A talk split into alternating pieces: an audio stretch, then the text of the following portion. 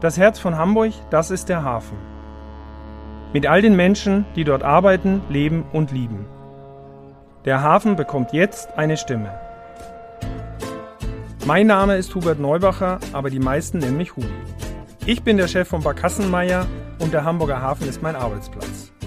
Das ist Hubis Hafenschnack. Herzlich willkommen bei Hubis Hafenschnack. Mein heutiger Gast ist Nikolas Heinz. Lieber Nico, herzlich willkommen. Vielen Dank und vielen Dank für die Einladung. Schön, dass ich hier sein darf. Ich freue mich, dass du hier bist. Du bist oder leitest die Felswerft in Finkenwerder. Genau. Die werden jetzt viele nicht so gut kennen wie ich. Ich bin ja lange Jahre Kunde bei euch mit meinen Barkassen.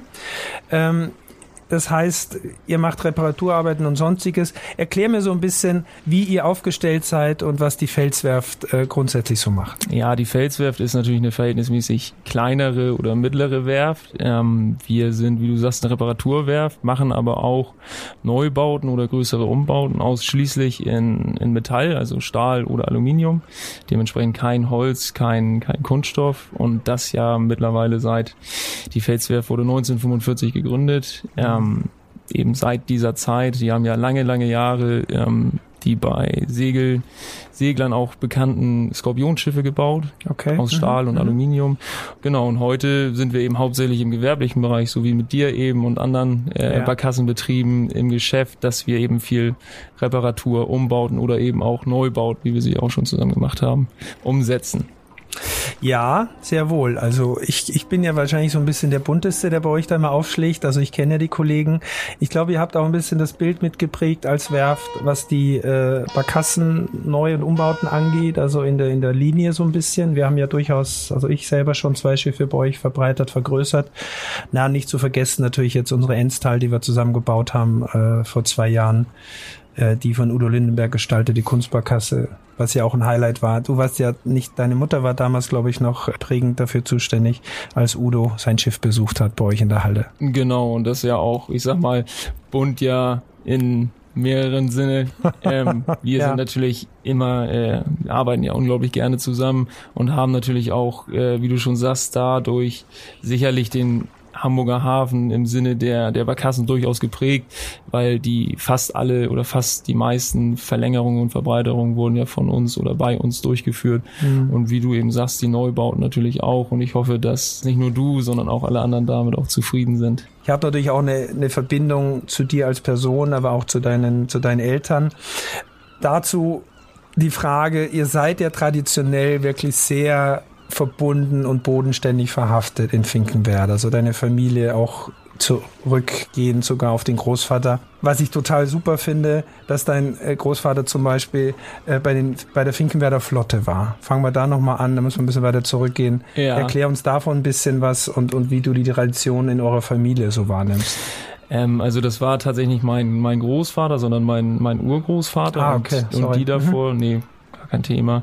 Ähm, ja, das waren, wir, meine Familie kommt aus, kommt aus Finkenwerder, meine, meine Oma ist eine geborene Mewis, also mhm. das waren die Fischerfamilien, die, die alteingesessenen Familien und ähm, genau, mein Urgroßvater war Kapitän auf dem oder hatte sein eigenes, äh, seinen eigenen Fischkutter. Ähm, und die Finkenwerder Fischer hatten ja damals eine der größten Kutterflotten. Okay. Ähm, mhm sind dann nicht, die haben nicht auf der Elbe gefischt, sondern sind in die Nordsee gefahren. Ich sag mal, da, wo sich die wenigsten anderen hingetraut haben. Und das ist so ein bisschen äh, eben auch das Selbstverständnis von uns Leuten, die eben aus Finkenwerder kommen oder ja. von Finkenwerder kommen. Ja. Und das verbindet einen natürlich trotzdem mit dem Hafen und mit dem Wasser, wenn ich die Geschichten höre, wie meine, meine Oma das dann erzählt, dass sie mit ihrem, mit ihrem Vater auf, auf See dann mitgekommen ist und die mhm. dann äh, nach Hamburg zurückgekommen sind und äh, am Fischmarkt abgeladen haben. Das ist natürlich schon, äh, schon was Besonderes und verbindet dadurch natürlich mit dem Wasser umso mehr. Ja, also ich finde das großartig. Und ihr sprecht zu Hause platt. Oder ja. zumindest du und dein Vater, glaube ich, ist das so? Genau, ich und mein Vater sprechen äh, ausschließlich Plattdeutsch miteinander. Wahnsinn. Das hat sich, also mein Vater redet, hat glaube ich auch noch nie mit mir und meiner Schwester was anderes gesprochen außer Plattdeutsch. Und dann ergibt sich das so. Kannst du denn irgendwas mal sagen auf Platt, damit wir hier so ein bisschen das Finkenwerderische reinkriegen? Ja, das, das kann ich wohl morgen. Die Frage ist, äh, worüber wir schnacken, ob du ja, wo sagst, was ich die vertelle. Ich meine, du bist jetzt hier mit Oistrik Doch, so. hört man da wo wahrscheinlich nicht gut. Äh, Nico, super. Also, hm, da habe ich ein bisschen Nachholbedarf. Ich meine, man weiß ja, dass ich aus Österreich komme und ja, das ist ja wahrscheinlich auch etwas unfair war ein bisschen, bisschen zu viel vielleicht. Ich habe tatsächlich auch mal versucht, dachte ich, ich müsste mal einen Kurs im Platt machen, also einen Sprachkurs. Äh, den habe ich dann aber aufgedacht, es ist auch albern. Das müssen das, die Menschen sprechen, von denen, wo das, das wirklich das, aus dem Herzen kommt. Das Problem ist, oder was heißt das Problem? Es ist tatsächlich so, das ist eine Sprache, die muss man, muss man leben, meiner Meinung nach. Das ist natürlich bei jeder Sprache letzten Endes so, ja. aber beim Plattdeutschen ganz besonders, wo man eben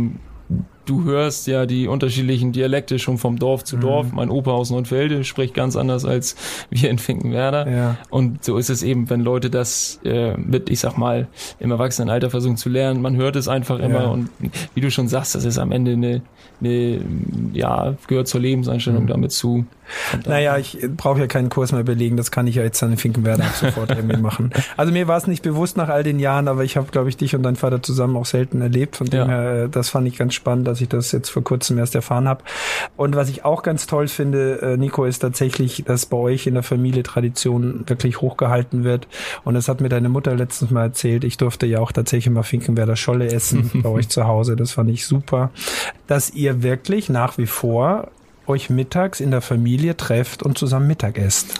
Genau, das kommt daher oder rührt daher, dass äh, auch als ich noch eben äh, Kind war oder in der Schule war, ähm, mein Vater ja auch immer auf Finkenwerder gearbeitet hat und ähm, das immer ganz wichtig war. Meine Mutter kommt vom Hof, da war das nie anders, mhm. ne, da wurde mittags auch zusammen gegessen und das haben wir ihm beibehalten und wie du schon sagst, das ist eine ist eine ist für die für die Zusammengehörigkeit und für den Austausch ist das eben einmalig und ja. natürlich man hat viele Berührungspunkte so oder so schon im Alltag, das ist so, aber dann doch zu sagen äh, ähm, man macht sowas wie das Mittagessen ganz bewusst und nimmt sich die Zeit, ist dann für den Zusammenhalt in der Familie und für den Austausch eben ja. wirklich eine sehr schöne Sache. Man muss dazu sagen, dass du jetzt ja hier bist als, als der Werftvertreter und dass es noch ein Baugeschäft gibt, äh, was, was äh, unter Familie Heinz läuft und ich sag mal Immobilien und die Marina äh, Rüschpark, nee, Marina, Marina Rüsch, Rüsch. Marina Rüsch heißt sie, genau das, da muss man sich ja auch austauschen. Es bleibt ja gar nicht aus, wenn, wenn, wenn die Familie mehrere Zweige hat und so viel bedient. Und ich kann mir vorstellen, dass die anderen Bereiche genauso gut besetzt sind wie durch deine Person, die Werft. Was ich ja ganz besonders finde, ist die Lage der Werft. Ja. Da geht mir ja selber das Herz immer auf, wenn ich drüber bin. Jetzt die letzten Male bin ich ja auch mit der Fähre rüber mit dem Fahrrad sogar gekommen. Ähm, kann ich eigentlich nur empfehlen, da mal die Elbe lang fahren mit dem Fahrrad. Aber ich glaube, äh, da ist äh, in den letzten Monaten sowieso viel passiert, dass viele Radfahrer das jetzt ist, den Weg ist, äh, darüber äh, finden. Ne? Aus der Stadt. Geworden, ja. ja. Ja, Das heißt, ihr seid ja auch so ein bisschen, das, das finde ich auch ganz spannend. Also einmal die Lage der Werft. Ihr seid äh, mit der Marina Rüsch kann man, wenn man Glück hat, aufs Wasser gucken. Es kommt ein Airbus angeflogen, weil das ja gleich die Nachbarschaft ist. Wenn, mhm. wenn man Glück hat, vielleicht sogar noch der große Beluga. Ja. Im Hintergrund kommt ein großer Container, der gerade elbaufwärts fährt. Und weiter im Hintergrund ist dann die, die entferntere Elbchaussee zu sehen. Also mehr geht ja eigentlich nicht. Nein, der Platz verbindet schon fast alles, was es so auf Finkenwerder eben Besonderes gibt. Ne? Die, ähm, Blick auf die Apfelplantage hat man von da aus nur leider nicht. Mhm. Aber ansonsten ist es so, man hat äh, einen wunderbaren Blick auf den Yachthafen, der ja, ja auch sehr großer Hafen ist in, innerhalb von Hamburg. Man hat den Blick auf die Landebahn, die alten, die ja über die alten U-Boot-Bunker rübergebaut worden genau, ist. Genau, richtig. Ja. Das ist ja auch noch wieder ein spannendes ja. Thema. Ja.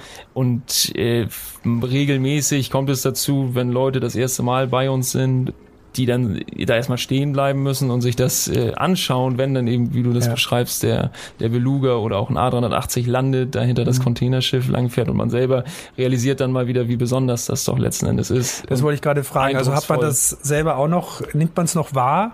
Doch, definitiv. Okay, super. Ja. Ähm, oft genug setzt man sich hin, schaut, schaut eben auf die andere Elbseite und äh, nimmt das doch wahr. Auf super. jeden Fall. Also ganz toll. Ist natürlich ein abgesperrtes Gelände, muss man auch dazu sagen. Nicht, dass jetzt da auch die Massen anströmen. Zurück zur Werftarbeit, die ihr habt. Also ihr macht Auftragsarbeiten vorrangig.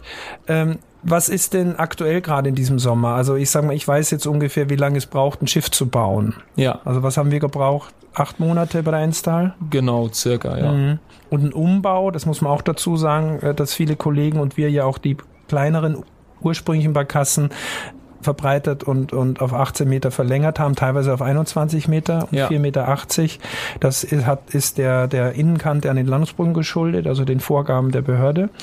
Ähm, was ist denn momentan, was sind denn Projekte, die ihr gerade in den Hallen habt bei euch? Ja, momentan ähm, machen wir äh, hauptsächlich Behördenboote tatsächlich mhm. und äh, eben verschiedene andere Fahrgastschiffe auch noch, aber tatsächlich eher kleinere Umbauten und Reparaturen. Mhm. Es ist ja auch so, dass die, das weißt du ja selber nur am besten, dass die bei Kassenbetreiber jetzt natürlich nicht unbedingt die großartig investieren wollen, was ja auch ganz klar ist. Das ja. wird auch noch dauern. Das bedeutet, dass wir momentan an größeren Projekten erstmal nur noch langfristig planen können. Okay. Das bedeutet für diesen Sommer und Richtung Winter wird das eher so sein, dass wir kleinere Umbauten und Reparaturen an, wie gesagt, verschiedenen Behördenboden in hm. mittlerer oder auch größerer Größe eben durchführen und sicherlich auch teilweise für, für, für Privatkundschaft dann doch an, an Stahlboden Umbauten vornehmen. Okay. Also das ist so, das ist für uns natürlich auch nicht, nicht, nicht ganz einfach durchgängig, das ist auch klar. Aber das Schöne ist ja, dass wir recht vielseitig sind und ja. auch recht flexibel sind. Wir haben mit unseren Slipbahnen und mit unseren Slipwagen alle Möglichkeiten der Welt. Von daher ist das so, dass man doch immer wieder genügend Arbeit doch findet, auch in mhm. solchen Zeiten. Slip-Anlagen muss man erklären, damit es nicht in die falsche Richtung geht. Ne? Ja. Das sind die Anlagen, wo Schiffe aus dem Wasser gezogen werden und wieder reingelassen werden. Genau. Das nennt man Slippen. Genau. Das ist, das ist der Slip-Vorgang und das ist zwar Routinearbeit, aber ist doch immer wieder ein sehr, ich sag mal, risikobehaftetes Unterfangen. Mhm. Ähm, man muss sich eben vorstellen, man fährt einen Trailer, also wie man sich das bei seinem Kleinboot vorstellt, machen wir es ja nicht anders, fährt mit einem Trailer ins Wasser, fährt das Boot darüber, über diesen Trailer und mhm. zieht das Ganze zusammen raus. Das bedeutet, man sieht gar nicht, was unter Wasser passiert. Und teilweise hat man auch gar nicht ausreichende Pläne vom Unterwasserschiff, also dem Bereich des Schiffes, welches eben unter Wasser ist. Ja. Weil davon abhängig ist natürlich, wie man so einen Trailer ausstattet und Klar. wieder mhm. gebaut sein muss, ohne dass man größere Schäden produziert. Genau, und wir haben da eben eine Betonslipbahn, sowohl als auch Gleise, auf mhm. denen eben feste Trailer installiert mhm. sind mit denen das Ganze dann ja. vonstatten geht. Das ist immer ein, ein faszinierendes Ding für jeden, der mit, mit Schifffahrt nichts zu tun hat. Das erlebe ich ja auch immer, weil ich komme ja dann auch immer gerne, gerade wenn die Schiffe rausgehen, um zu gucken, was ist zu tun. Oder es äh, im Frühjahr jetzt hatten, dass unsere Hanseat ja neu gestaltet wurde, künstlerisch, wo ihr dankenswerterweise die Halle zur Verfügung gestellt hat äh, für Björn Holzweg und die Affenfaustgalerie. Es ist schon ein schöner Moment, wenn so ein Schiff auch wieder ins Wasser geht und die äh, Arbeiten verrichtet wurden, die zu tun waren. Vor allem vorrangig natürlich auch, wenn es ein Neubau ist oder so. Ich glaube, das, das, erlebt man ja immer wieder. Das ist für alle Beteiligten, ich glaube auch für dich oder für die Jungs und Mädels, die bei euch in der Werft sind. Ich weiß gar nicht, wie viele Mitarbeiter ihr, ihr seid. Momentan sind wir äh, sechs Leute. Okay. Und dafür schon, glaube ich, mit Zulieferern auch arbeitet. Also wenn so ein Schiff zu Wasser geht, ein Neubau, durfte ich ja auch schon erleben, ist, ist schon was Tolles. So. Und das wird auch wieder, ja, da hat Corona in den letzten anderthalb, zwei Jahren natürlich viel kaputt gemacht. Äh, wir sind ja alle zuversichtlich, dass das wieder geht und lassen wir ab 22 ich, gucken, was passiert. Ich, ich denke auch und was auch klar ist, äh, wir haben das, wir haben da sehr spezielles Know-how bei uns in Hamburg in dieser Größe, das ist so und von daher, wie ich dir auch gesagt habe, wir werden oder wir finden genügend Arbeit mhm. und warten dann eben nur, dass die spannenden Projekte auch ja. wieder losgehen. Ich muss trotzdem einfließen lassen, also es gibt natürlich, äh, ich weiß nicht, wie viele Werften es insgesamt in Hamburg gibt, weißt du das? Ich habe das tatsächlich mal nachgeguckt, aber das waren, es sind doch mehr, als man, als man ja, als man ja mhm. denkt, aber okay. eine genaue Zahl kann ich da auch gar nicht sagen, zumal ja auch Werft ja von bis ja, reicht dann. Ja. Ne? Also ich sag mal, Blum und Voss ganz groß ist, ist bekannt. Und dann will ich natürlich schon sagen, das weißt du ja auch, dass wir und die Kollegen durchaus auch mal bei einer Firma Flint sind oder bei Buschmann oder sonst. Natürlich, es gibt schon so ein paar. Allein auf Finkenwerder gibt es ja, ne? genau. genau, allein auf Finkenwerder gibt es ja drei Werften. Genau. Tauscht man sich da aus? Definitiv. Also ja. da sind wir doch im, im, im regen Kontakt ja. miteinander und das ist auch, äh, denke ich mal, ein faires Miteinander. Ja. So und hat da sicherlich auch Synergien, sowohl als auch eben jeder so ein bisschen seine eigene Nische hat. Ja. Das ja. ist ja auch so. Kann ich mir gut vorstellen, ja. Jetzt müssen wir noch ein bisschen ins Private gehen. Ne? Was machst du denn? Jetzt bist du Sophie, du bist an der Elbe aufgewachsen. Es ist Elbwasser um dich rum und sonstiges. Du hast mit Schifffahrt zu tun. Was machst du denn in deiner Freizeit? Was wir viel machen, ist eben auch an der Elbe. Wir gehen aufs Beachvolleyballfeld, Ah, cool. ähm, machen das Mhm. nach der Arbeit, spielen da. Ich bin auch viel an der Süderelbe. Das ist ja auch ein, sehr schönes äh, Fleckchen Erde. Okay. ähm, wo man Kanu fahren kann, Ja. Kajak fahren kann Ja. oder sich auch einfach so aufhalten kann. Mhm. Und ansonsten, wie gesagt, gerne Zeit draußen verbringen. Wir haben ja auch ein Motorboot, mit dem das auch Spaß macht, mal auf die Elbe zu fahren. Ich weiß Ja. gar nicht, bist du da mal? Äh, mir wurde es immer angeboten. Ich, Hast ich du weiß, dankend abgelehnt? Ich, nein, ich weiß, und das ist ein ganz besonderer Service, das muss ich auch nochmal dazu sagen, dass wenn man bei der Felswerft ein Schiff in Reparatur hat oder baut oder sonstiges, ist es ja oft so, das Fahrzeug muss ja abgeholt werden. Das heißt, die Barkasse muss abgeholt werden. Das heißt, wie kommt man dahin? Entweder kommt es mit dem Fahrer dahin und einer fährt das Auto zurück. Bei euch ist es ja so, dass ihr durchaus uns immer anbietet, wir holen euch mit dem Boot ab. Ja. Und das ist schon Durchaus super. auch mit Eigeninteresse. Genau. ja, das glaube ich nämlich. Also wenn du dann mit äh, so einem kleinen Bötchen über die Elbe schipperst und ich glaube, ihr macht damit auch viele Wege. Also ihr wart damit bei uns auch an der, in der Anlage, an der Anlage Entenwerder schon mal, Genau. wo ihr dann einfach über den Wasserweg schneller seid. Und ja, auch das äh, habe ich schon mal gehört, dass ihr in der Familie, dass deine Eltern auch ein Bötchen, das Bötchen mal nutzen, wenn man mal äh, zum Abendessen will und fährt mal, ich weiß nicht, auf die andere Elbseite oder noch ein bisschen Genau. Elbabwärts oder sonstiges. Das heißt, ihr bewegt euch wirklich sehr auf dem Wasser. So. Ja. Das ist ja super. Ja, Ja. ja Beachvolleyball hätte ich mich jetzt nicht rangewagt. Äh, Du warst aber ja auch mal sportlich richtig aktiv, ne? American Football war hobbymäßig. Ja, ist es, äh, ist es, ist es in Teilen immer noch. Ich habe das äh, gerade so ein bisschen runtergefahren, Hm. aber genau, das habe ich, habe ich jetzt jahrelang gemacht auf auf unterschiedlichem Niveau. Hm. Ähm, ist natürlich auch ein toller Ausgleich, aber eben auch sehr, sehr zeitintensiv. Ja. Naja, wenn man so etwas übernimmt wie so eine kleine und dann doch wieder für einen selber wahrscheinlich sehr aufwendige und herausfordernde Werft, dann ist natürlich irgendwo an, an der anderen, am anderen Ende die Zeit weg, könnte ich mir vorstellen. Aber durch diesen Background und diesen äh, Halt in der Familie, darum beneide ich dich sogar manchmal ein bisschen, weil ich habe ja zwar auch die Firma Barkassen mal übernommen, aber ich sag mal, der Austausch an sich ist natürlich lange nicht mehr so, wie er früher bei mir Ja. war. Du kannst ja wirklich mit deiner Mutter drüber sprechen, mit deinem Vater drüber sprechen, wenn jetzt Probleme ankommen. Wenn ein Hubert Neubacher ankommt und sagt, an der Barkasse ist dies und jenes oder Was so. natürlich häufig vorkommt. Naja, auch bei den Kollegen glaube ich. Also, du, ihr habt sie ja alle, das muss ich auch dazu sagen. Also bei euch tauchen ja alle Kollegen auf, die ich ja auch kenne. Und wir sind ja doch jeder ein Typ für sich so. Definitiv. Das zusammenzukriegen, finde ich auch enorm spannend. Und was ich immer ganz toll finde, und das muss man, das ist für mich aber nur ein optisches Ding, wenn ich dann zu euch komme und sehe dann halt Barkassen nebeneinander liegen von Unternehmern oder Kollegen, die vielleicht an den Landesbrücken sich ja gerade mal guten Tag sagen. Ja, es gibt Ja. dann schon welche, wenn du dann eine weiß-blaue Barkasse hast, neben einer bunten von mir und vielleicht noch einer roten Europa von Gregor Mogi, dann gibt es auch ein gutes Gefühl, weil ihr kriegt das schiffstechnisch zusammen, wo wir an der Brücke doch teilweise ein bisschen länger für brauchen. Das stimmt. Das, was an den Landungsbrücken dann nicht klappt oder nicht immer klappt. Genau. Na, es hat sich auch ein bisschen geändert die letzten Monate. Der Austausch ist durchaus äh, da auch etwas anders geworden. Das Ja. wird auch, glaube ich, ein bisschen bleiben. Genau. Muss ja auch so sein. Genau.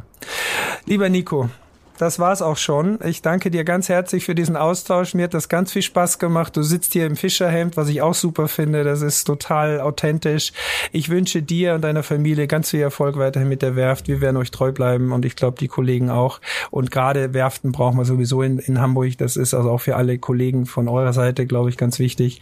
Also vielen, vielen Dank, dass du hier warst und für das offene Gespräch. Ja, vielen Dank, dass ich hier sein durfte. Hat wirklich Spaß gemacht. Danke, Danke dir. Ahoi. Bis dann.